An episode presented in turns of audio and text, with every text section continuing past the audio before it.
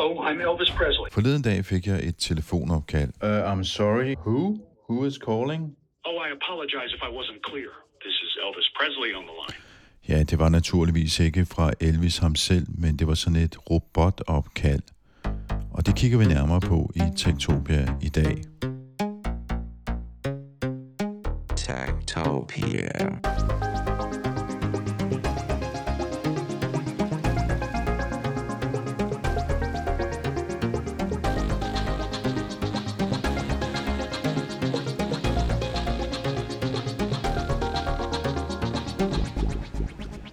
Techtopia er en podcast om mennesker og deres teknologi. Den er udgivet af Ingeniørforeningen Ida i samarbejde med Teknologiens Mediehus, støttet af idaforsikring.dk og de to konferencer IUT og HI-messen hos Herning Messecenter. Mit navn er Henrik Føns, og det er mig, der bestemmer i Techtopia. Techtopia.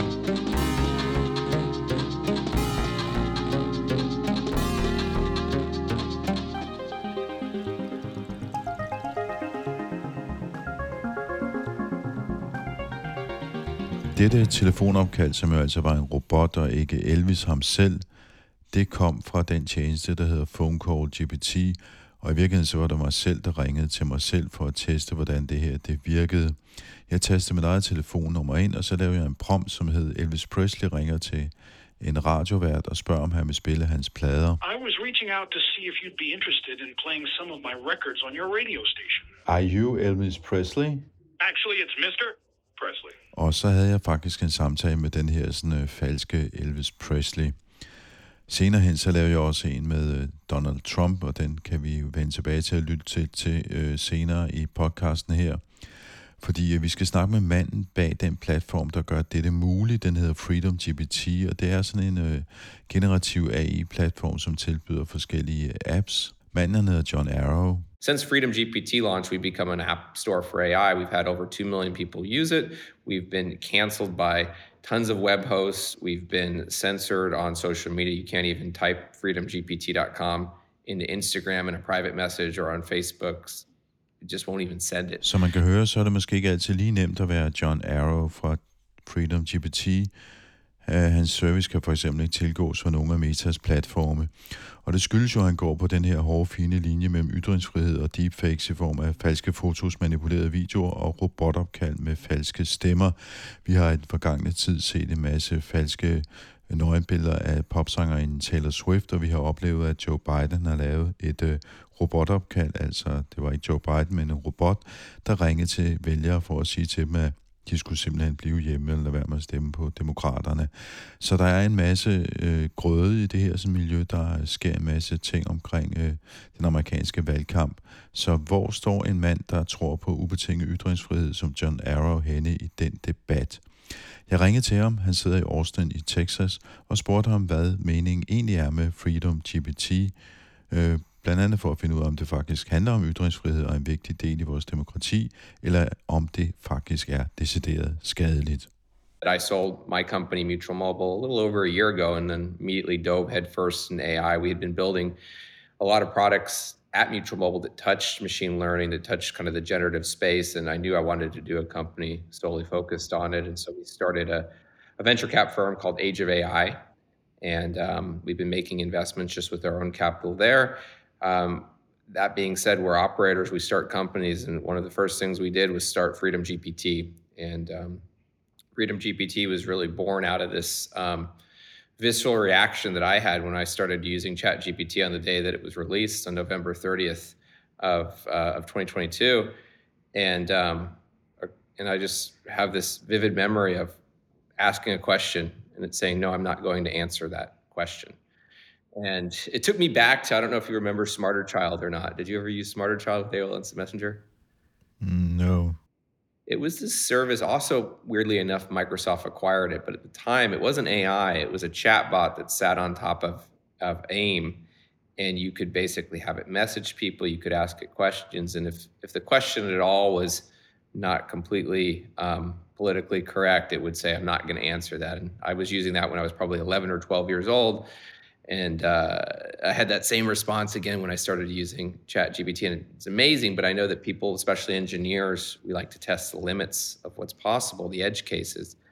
And it occurred to myself and my co-founder, Tarun, that what was likely going to happen is as this AI technology improves, if you kind of think of that on the x-axis, on the y-axis, we are going to have attempts to censor it, to prohibit it, and to otherwise deal with it. And not always from even the states, but we're going to see that from web services. Since Freedom GPT launch, we've become an app store for AI. We've had over 2 million people use it. We've been canceled by tons of web hosts. We've been censored on social media. You can't even type freedomgpt.com into Instagram in a private message or on Facebook. It just won't even send it. And so we're already starting to see that in the early days. You've seen ChatGPT get banned in Italy. And I have so much optimism that AI is going to improve the condition for humanity. And our mission is to ensure that people are going to be able to access that. Ultimately, there are some nightmare scenarios with AI, but I think most of them occur when you prohibit it and restrict it. And my belief is that there's more good people in this world than bad people. And the bad guys are going to get the bad things and the weapons and use them. So we should at least give the good guys the more powerful technology. And that's been the mission, and it's been just a lot of fun. Our success is attributed to our community of users and people who submit models. If we did anything interesting, it was by standing on the shoulders of giants. But the fact that you can't even write the name Freedom GPT on Facebook and Instagram, have you had any? Did you ask them about it? Did you get any explanations? I mean, it's quite unusual that you can't even write the name of a company. I agree, and I haven't been able to discern why. And just to be explicit, it's freedomgpt.com. If you try to write that, it won't send in the message. It won't even give you an error. I've reached out to them, and I haven't gotten any type of indication as to why. Anything from my part as to why would be speculation. This was pretty early on in our company's history. This was when we only had one model called Liberty, and that was when they started banning it. And again, I've reached out and haven't heard anything from it. Early on, we were also banned on Twitter because of a model called Twitter GPT that we had on Freedom GPT, where you could basically put in anybody's username and see every post that they liked and things they said, and it would use an LLM to give you a summary. And we were using the API, and ultimately it took off, it went viral, but they didn't want it there, and I can kind of understand that. And they at least had a discussion with us. We agreed to take it down, and they gave us back our Twitter account. But Meta won't entertain any discussions, just kind of a mystery, a black box, which gives me more resolve that we need to figure out how to have decentralized and distributed AI. It's really the only answer, I think, for humanity. But why is it so important to you with the freedom aspect and the freedom of speech? Because could you explain why does it matter so much to you? Right. I grew up during the dot-com boom and bust, and I saw kind of firsthand the power of what technology can do, both economically and for people's own ability to kind of have their own future and create their own jobs. And there was a lot of digital divide that was created by the people that never learned how to use that technology. AI is that probably times 1 million, because ultimately you're going to have something that people depend on more than any other piece of technology. I predict by the end of the year, the vast majority of people in the United States, most of their interactions every day won't be with a real person. They'll be interacting more with something synthetic. And I don't mean that in kind of a futuristic way. Already we use Siri a lot, and that isn't even AI.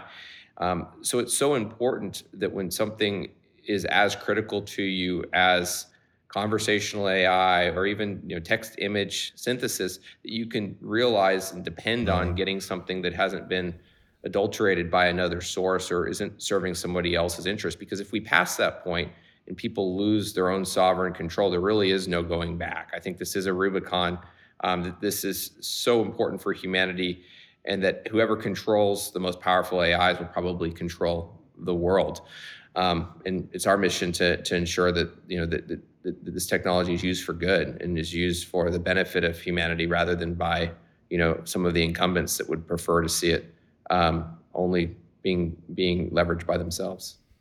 I have the feeling that if you control the language in the way that that you control the language with some of the large LLMs, you will actually control the way people think, because you will remove certain words and certain ways of thinking from the language of people, and then you can't really express what you're thinking.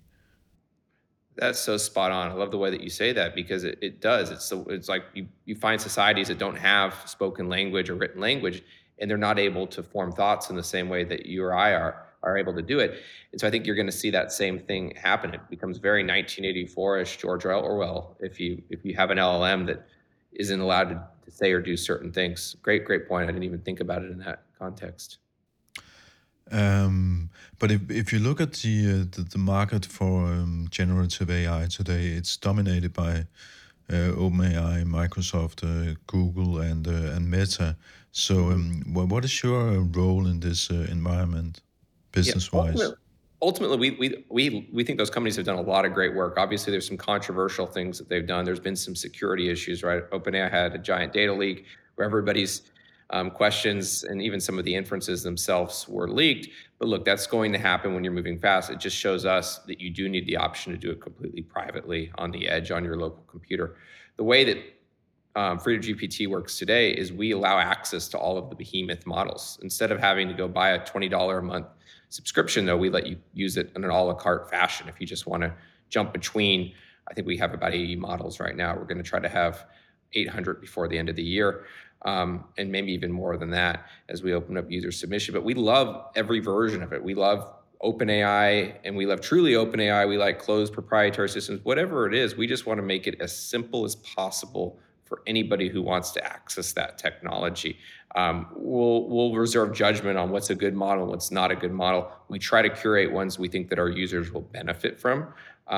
But ultimately, we're going to allow any model that is beneficial, that we think could be beneficial to our users. You touched briefly upon it, but you can access Freedom GPT either on your web browser, but you can also use it locally. Why do you have both those options? Great question. When we first launched Freedom GPT, it was just computationally impossible for us to allow the LLM that we were using to operate in the cloud. It would have cost way too much. Luckily, the models have improved, the technologies have gotten cheaper that we can have the cloud version. So early on, desktop was the only option. But the desktop, even beyond the thing that we launched first, the reason it's so important is, number one, it's free for users. If you download Freedom GPT onto your desktop or onto your Mac, it's free. Also, it's private. Nothing there leaves your computer. It can exist solely on your computer. You could cut off the internet. You could be on a sailboat in the middle of the ocean and be running inference and ask it how, maybe you have a medical issue on board, and it could give you guidance on how to resolve that. So that's really important to our mission. And right now, that's completely free. For users that want to use it on their phone and want access to our models that can't be run locally right now, from a computation standpoint, we do have the version in the cloud, and that's at chat.freedomgpt.com. Now, both of those are so core to our ecosystem. One of the programs that we're about to unveil is, not only are we going to make it free for people it was already free for people that are using it on the desktop, we're going to start paying them, because right now we're dependent on centralized web hosts for people that do use Freedom GPT in the cloud. And ultimately, those hosts don't want us there anyway. We're paying them many thousands of dollars a month to be there. We would much rather pay it to our users who have it on the desktop, who believe in the mission and want to kind of help bolster that decentralized version of AI that we know is so important. And so they're the two sides of the ecosystem, and it's something that I think we're going to keep investing in both sides of it heavily. To understand it correctly, you want to pay people to host a version on their PC or laptop or whatever. And it's going to be shared through sort of like a peer-to-peer network, or? Exactly. It's kind of like a BitTorrent. We've already tested it. We have a demo of it running. We've presented it at a decentralized conference recently.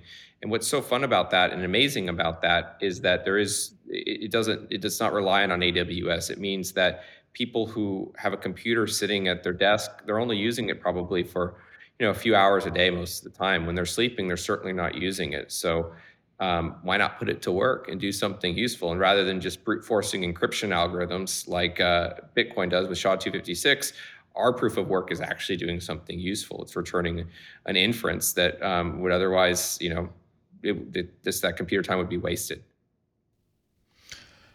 Could one consider Freedom GPT like a platform for a lot of smaller GPTs, or? It is, and that's what we really care about. That's the mission of where this is going.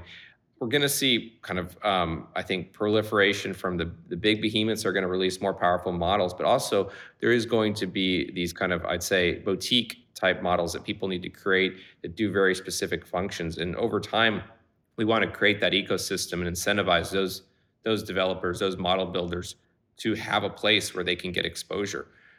One of the great things I think about if we've done anything well is that we've created this community. We have, literally 1 million people that we can send out a new model to, and they can go try it out and use it. And ultimately, just having kind of that segment of users that are willing to test your model and give you feedback and pay to use it if they find value in it, I think is really helpful to the community. And we're really grateful that we can be in the spot where we can offer that as a capability. But who are the people and the businesses who are producing these GPTs?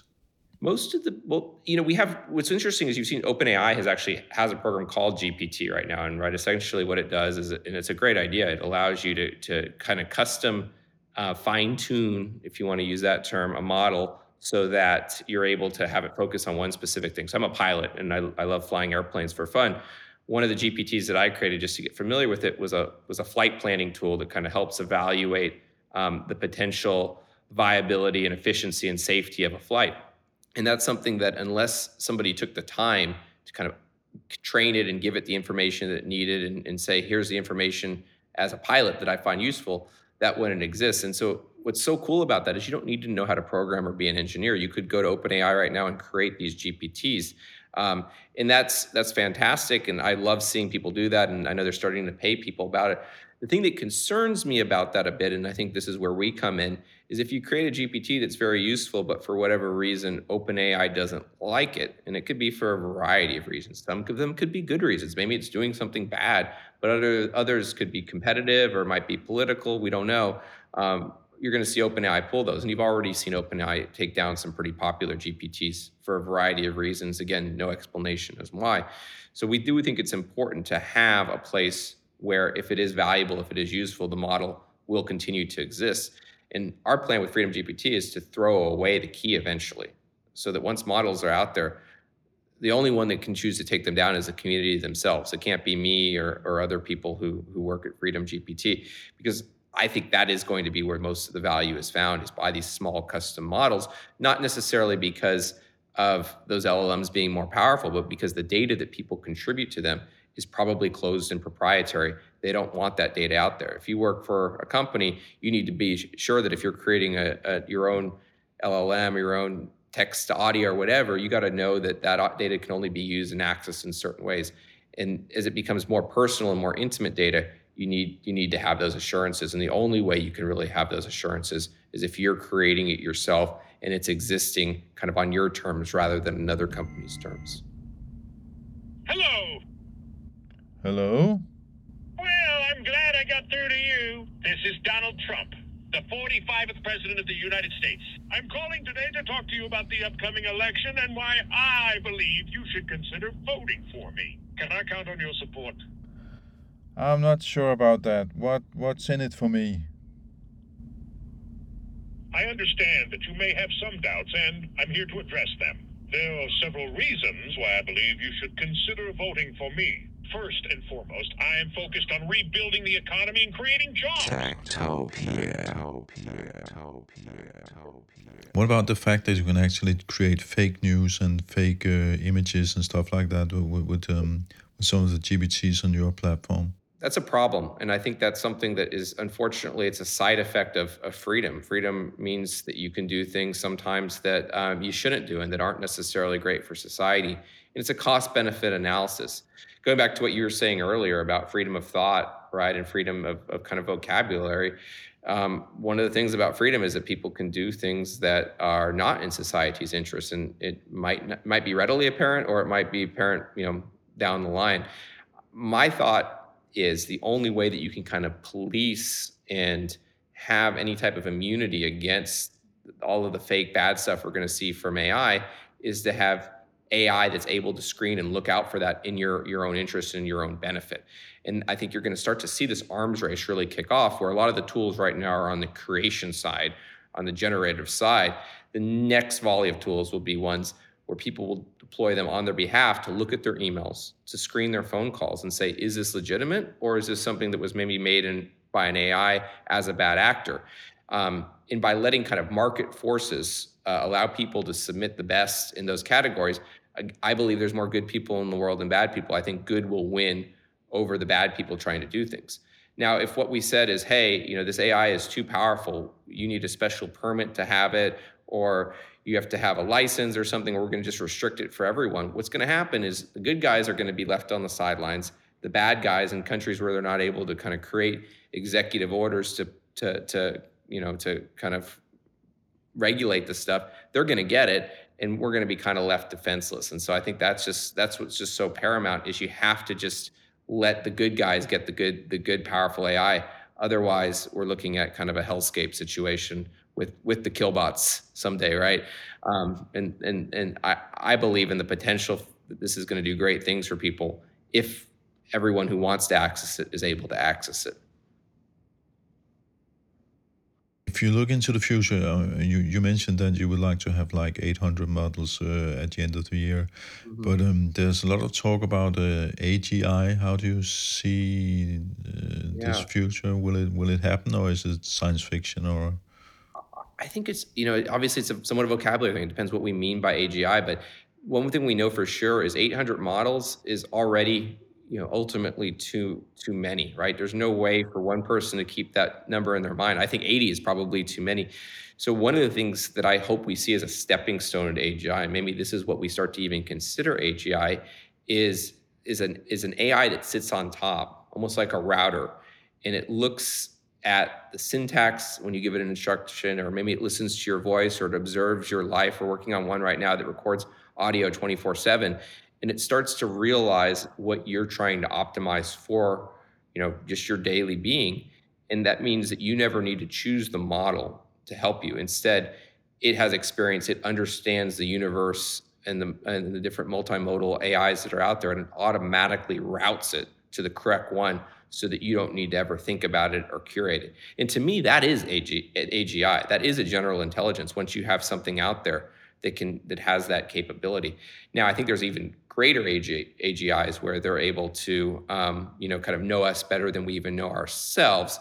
But those are only possible, I think, in a world where we have a decentralized version of it, because that will be such a powerful technology that there are no, existing, I think, governments that will want people to have access to that, because it does start to undermine the state. The only way that can, I think, exist is in a distributed, decentralized fashion. And even if it's not the governments that have the problem with it, I think you'll have, Fortune 1000 companies will want to restrict and kind of keep you from having that, because it will mean that you might not need their products as often, right? It'll say, hey, that ad you just saw for that new iPhone, maybe you don't really need that iPhone. Your iPhone's adequate, right? And kind of talk you out of buying it. So that's the brave new world that we're going to have. But I think ultimately it will level the playing field and give people more sovereignty and more autonomy than they would have otherwise, because most people's brains have been, largely, I think, taken over by advertising. And now we have something looking out for them. Could you maybe elaborate a bit on the importance of open source software when it comes to generative AI? Yeah. I can't think of anything more kind of personal and intimate than sharing your thoughts, your questions with an LLM, right? I mean, even when it's just, I'm not even talking about the multimodal stuff, but if even this, the text inference, when you go to ChatGPT and you ask it a question, you might be using it as a substitute doctor, as a substitute lawyer, or as a therapist. And there is no privilege around that. Not only is there no privilege, that information can be taken at any time, or OpenAI could decide to release it. Sometimes they accidentally release it, right?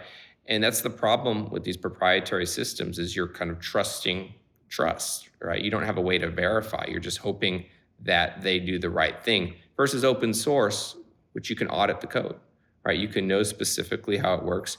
All of a sudden, rather than one company looking for bugs and security exploits, you have the whole world looking.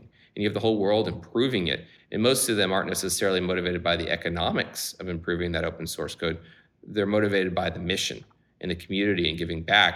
And so I think in the long run, open source software will always be closed and proprietary. The risk with AI, though, is some of the stuff gets so powerful that it creates moats that we might not be able to come across. And so that's why it is a race. And I do think OpenAI has a huge head start with what they're doing. And so it's so important that the open source community matches and at least gets close to parity with what they're doing. Because once there's this singularity, once we get to AGI, I think it may be a winner-take-all situation. And so that's why we need to make sure that there aren't laws and regulations out there that inhibit the open source community. If you look at the executive order in the United States, unfortunately, that seems to protect the behemoths that are out there, the incumbents, rather than kind of helping and nurturing the open source community. I think it was about 4 months ago, President Biden signed this executive order, which is quite onerous. Number one, it hasn't gone into effect fully yet, but it will basically require the same KYC, AML, know your customer, anti-money laundering laws for using AI. So basically, companies are going to have to get information about the users before they're allowed to do inference. So they're gonna have to get their names, their birth dates, their social security numbers in the United States before they start using the AI of a sufficient number of parameters. There's also notification requirements where if you have a certain amount of compute that exceeds a certain ability, you have to go file that information. And it just kind of starts to put a chilling effect on what is it, why does the government need to know this?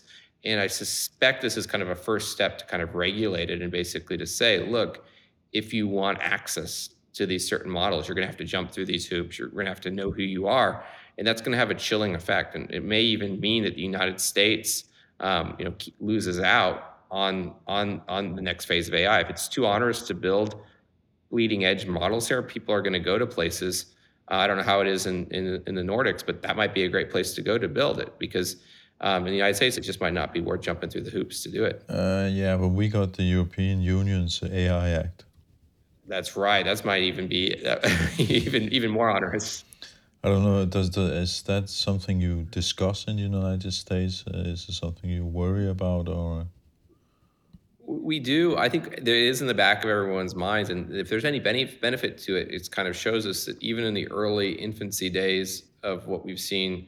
With everyone's fever around LLMs, there's a massive push to kind of over-regulate and inhibit the growth, which means that the only thing we can do going forward is to have decentralized distributed systems, right? That's kind of the only path, is to create these systems and to throw away the key so that it can't be turned off and you can let the community and the world decide how it's going to be used rather than those who are in power now. And so that's what everyone's pushing for. I mean, if you talk to Sand Hill Road, Silicon Valley, any company in AI realizes the future needs to be distributed and decentralized. And the great thing about it is there's a lot of companies working on that, and you only need a few of them to work well to kind of guarantee the success and the continuation of an open and distributed AI. One last thing. Now you briefly mentioned the singularity. Do you believe that we're moving towards a singularity? I've read every Ray Kurzweil book. I first started him when I was 10 or 11. It certainly seems like he was right all along. I never appreciated fully how the amount of compute was so linked to AGI and to this concept of a singularity, which basically steals from the black hole concept that once you pass the event horizon, you can't know what's next. And when we're in the middle of it can be difficult to know, have we passed that or not? And it certainly feels like if we haven't passed the singularity, we're right about going to. And I feel so fortunate to be a part of that and getting to witness this event. I det omfang, det er muligt for mig at linke til Freedom GPT, så kommer jeg til at gøre det, men det kan jo så godt være, at man lige falder i en fælde, hvor man ikke kan få lov til at prøve det af. Og hvis man prøver det af, så, så må I love mig, at I gør det på en forsvarlig og moralsk facon. Absolutely. I'd be happy to recite some lyrics for you. Here's a piece from one of my new songs. When the evening shadows fall and the lovely day is through, then with longing I recall the years I spent with you. I hope you find that little snippet intriguing. Her nu, der skal vi have et podcast fra Ingeniørens podcast Transformator. Spørger man en FDM-mand, hvad han tænker om kinesiske biler, så viser han et vist forbehold, men også et varsel om, at de kan ændre markedet. Noget af det, vi i Europa kender Kina for, det er bilproduktioner, og nu siger det i gåseøjne crap, altså noget, der ikke måske holder så langt. Sådan er det ikke med de her biler. Nu har kinesiske BYD så overhalet Tesla som verdens største elbilsproducent, og deres plan er helt åbenlyst at tage 10% af markedet i Danmark. Hør med i den her uges Transformator, hvor vi ser på, hvad Europa skal stille op med den kinesiske elbilsinvasion. Og når vi nu alligevel er ude at køre, så prøver vi at få styr på de mange forskellige skilte til parkering af elbiler, som de færreste af os nok helt forstår. Og endelig, så skal vi lige have den videnskabelige forklaring på, hvad det er for noget, det der plastiske ler, der ligger under tidens nok mest omtalte jordbunke. Lyt med i den her uges Transformator. Du har lyttet til Techtopia. Jeg hedder Henrik Føns. Jeg var ikke en robotstemme, fordi så ville jeg lyde sådan her. Du har lyttet til Techtopia. Du kan finde tidligere episoder på techtopia.dk. Du kan følge os på X og Instagram, hvor vi hedder @techtopia.dk. Du kan diskutere teknologi med andre lyttere i vores Facebook-gruppe Techtopia Backstage. Vi udkommer hver mandag. På genhør. Techtopia.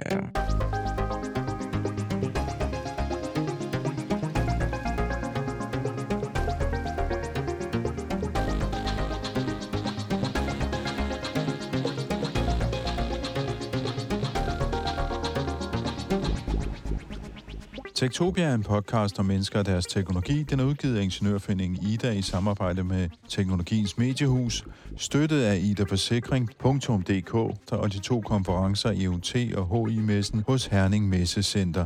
Mit navn er Henrik Føns, og det er mig, der bestemmer i Techtopia. Techtopia.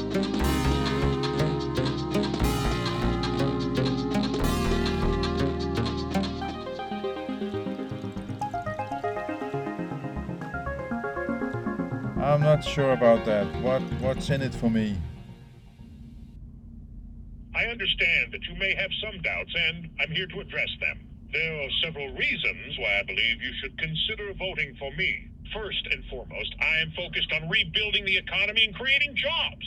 Now, before the pandemic, we had record low unemployment rates and a booming economy. I'm confident that with my experience and business background, I can lead us back to prosperity. Secondly, I'm committed to putting America first.